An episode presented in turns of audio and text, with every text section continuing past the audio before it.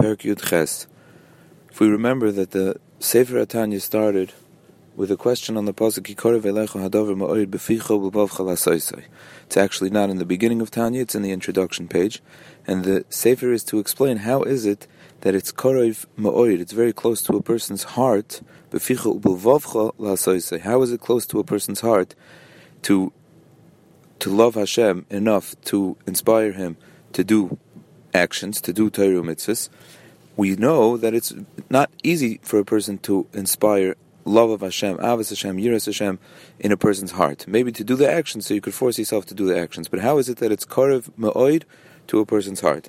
So the explanation that we had until now was based on a hisbonenus, was based on a deep contemplation of the greatness of Hashem and the oneness of Hashem and the Pachad Hashem, and that's what we learned till now. So now the Tanya is going to continue that it's, first of all, he's explaining how it's Karev Mu'oid, because in the other explanation, even though it was maybe Karev to a person's heart, but it was a long process and it was a lot of work involved. Now, the process that he's going to explain now is how is it Karev Mu'oid? It's very close because it's going to be a relatively simple calculation that a person has to make. It's still going to involve a thought process, but it's a relatively simple calculation that a person is going to have to make after, of course, a few lengthy introductions.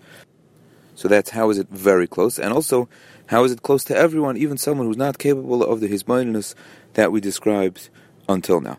So the Tanya says that the basis of this inspiration of ahava, that's karev ma'oid befichul love chalasais, is going to be based on a natural love and fear that every yid has for Hashem, which is called the ahava mesuteres belev klolis Yisrael.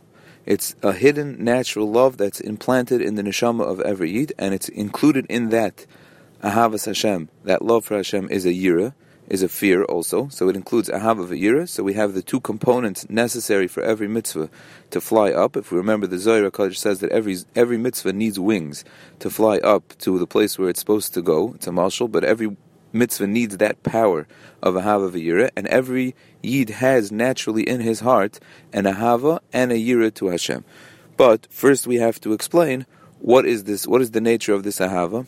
How is it that every yid has it? It's a yerusha from the Ovis. How is it that that, that happened? What, what's the makeup of this ahava? And how is it that yira is included in this ahava? Those are the questions that the Tanya lays out that he wants to explain before we get to how you inspire this ahava to bring a person to keep Torah mitzvahs.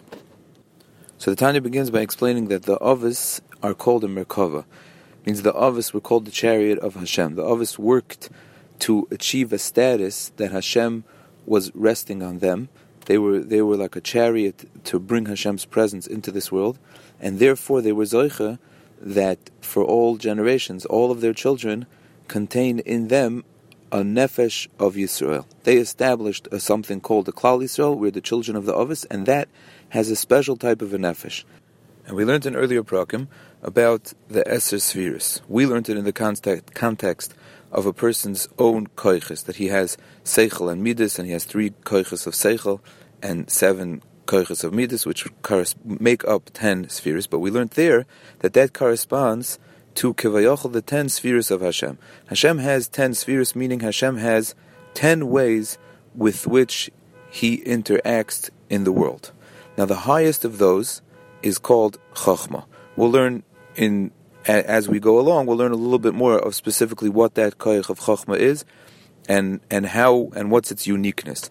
But the highest of all of the ten spheres is called Chachma. It means the highest point of relationship between Hashem, Kivayachal, and His world is that sphere called Chachma.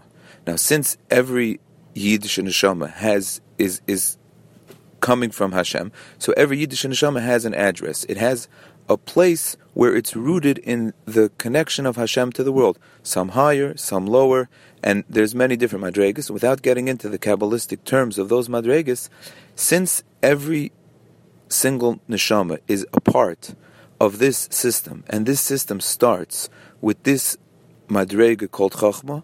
So every Yiddish neshama from every single door, no matter what its root is, if it's what we call a higher neshama, if it's what's called a lower neshama, no matter what this neshama is, it has in it a spark of the highest madrega called chachma. Means it has in it this spark of the highest point of relationship between Hashem and the world. And it's from this spark that we're going to be able to revive and use to inspire this ahava as we will learn in coming shiurim.